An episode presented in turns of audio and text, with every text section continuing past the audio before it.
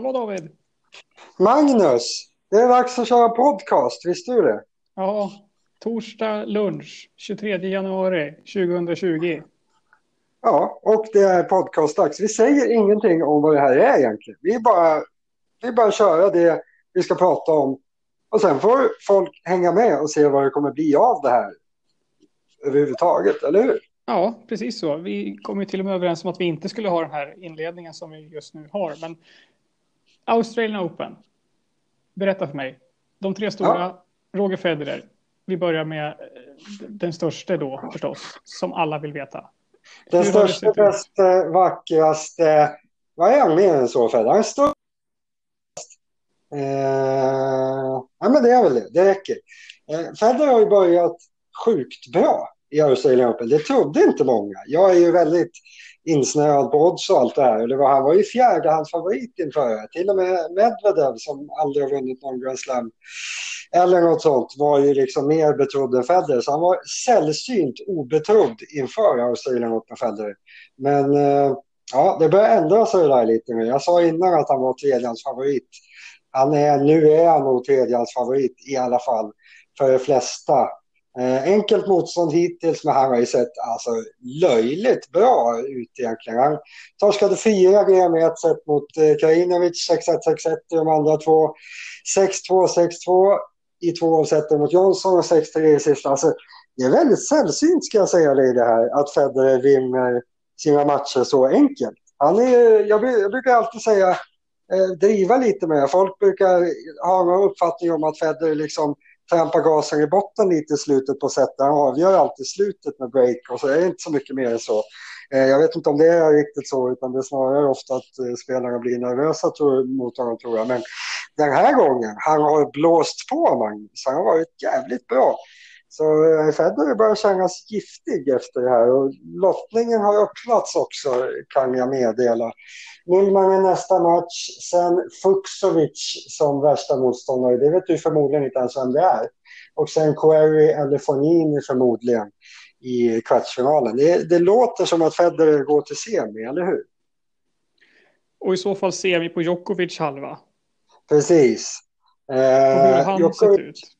Ja, alltså bra egentligen. Han, han torskade ett sätt mot strulsätt skulle jag säga. Eh, det var ingen snack om saken där, men han, han hade dåligt tredje set. Liksom. Sen andra omgången mötte han Ito, en japan som... Ah, hur elaka ska vi vara i den här podcasten egentligen? Han, han är inte bra Ito, han kan inte spela.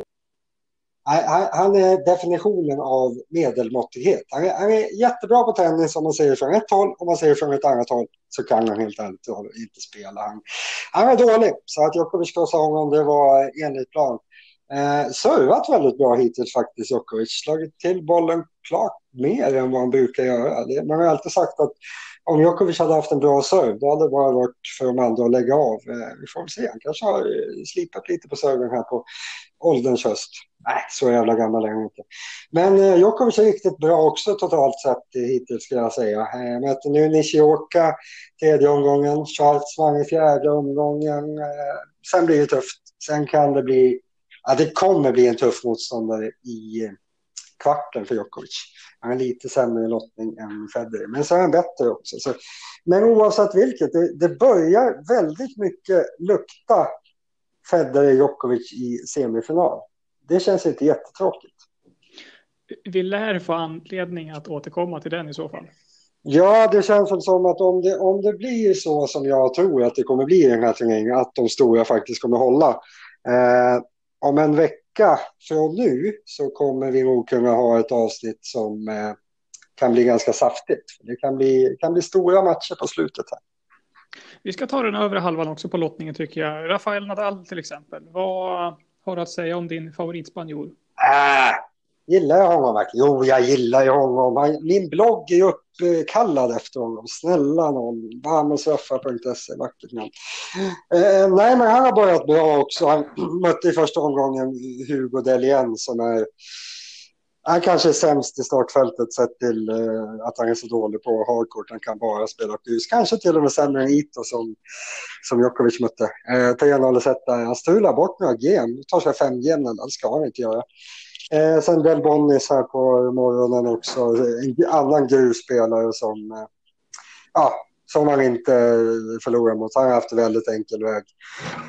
Möter nu eh, Carreno Busta, eh, ja, spansk kompis som han, han kommer slå också. Sen kan det bli eh, Kyrgios eller kanske till och med Elias Ymer. Och vi ska säga det, under det här avsnittet spelar Elias Ymer ett superintressant och spännande tiebreak i avgörandet mot Kachana. Vi kanske kan avsluta avsnittet med att säga det.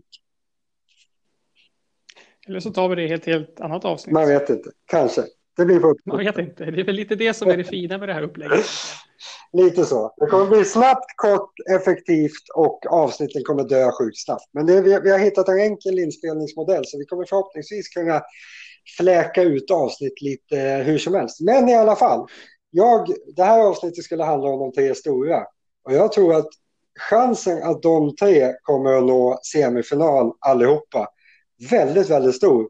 Och tro det eller ej, ser man i alla fall på senare år otroligt ovanligt att alla de tar sig fram. Så um, kan bli en speciell avslutning på Australian Open skulle jag säga. Men nu när du har peggat upp för liksom tre storfavoriter och samtidigt så nämner den här lilla bakdörren att ja, men det är här det brukar skrälla i någon mån.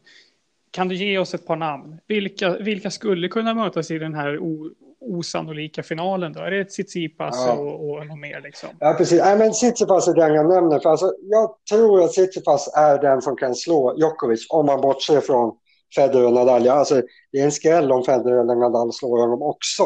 När man ser till Federer gjorde kanske sitt livsmatch i somras och slog ändå inte Federer. Nadal har vi sett ganska många gånger. Alltså, han är i grunden chanslös mot Djokovic för Djokovic har så bra kontroll på honom taktiskt och allt sånt där. Men Tsitsipas, alltså Djokovic har inte kontroll på Tsitsipas. Det har faktiskt inte Federer eller, eller Nadal heller. Nu är det Djokovic som möter honom först den här gången. Det är en skitlottning. Det är, alltså, av de kvartsidade så var Citypass den man inte ville få och jag tror i synnerhet Djokovic ville inte få honom. Det är 2-2 inbördes där. Citypass spelar liksom på ett sätt så att Djokovic har koll på nästan alla motståndare, exakt vad han ska göra. Men när det gäller Citypass känns det inte som att han riktigt har knäckt koden än. Liksom. Sen ska vi säga att Tsitsipas ska i så fall slå Raonic i kommande match som spelas imorgon bitti.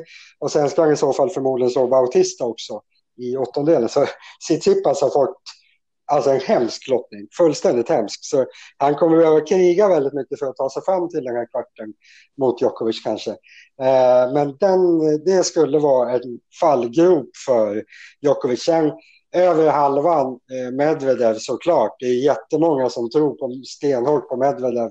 Han var som sagt tredje hans favoritpodd inför turneringen och eh, sådär. Så han kan ju slå Nadal där. Så skrällfinalen som var din fråga, det blir ju Medvedev Tsitsipas i så fall. Om inte Kyrgios eh, tar Khachanov i nästa runda, för Khachanov var precis eh, klippt in matchbollen ser jag. Ja, det var en episk match där. Vi får väl se om vi gör ett Ymer-avsnitt. Det kanske vi gör. Vi kanske gör tre minuters Ymer-avsnitt. Jag tycker vi gör det. Ja, då skiter vi i det. Men äh, ja, Khachanov kommer inte slå Kyrgios. Det är Kyrgios Nadal börjar lukta i fjärde rundan. De älskar inte varandra, så det är också en ganska fin match. Sen kommer vi säkert försnacka också. Men nu är vi på väg upp mot tio minuter, Magnus. Det här avsnittet borde vara slut. Bra, vi går över till Ymer istället.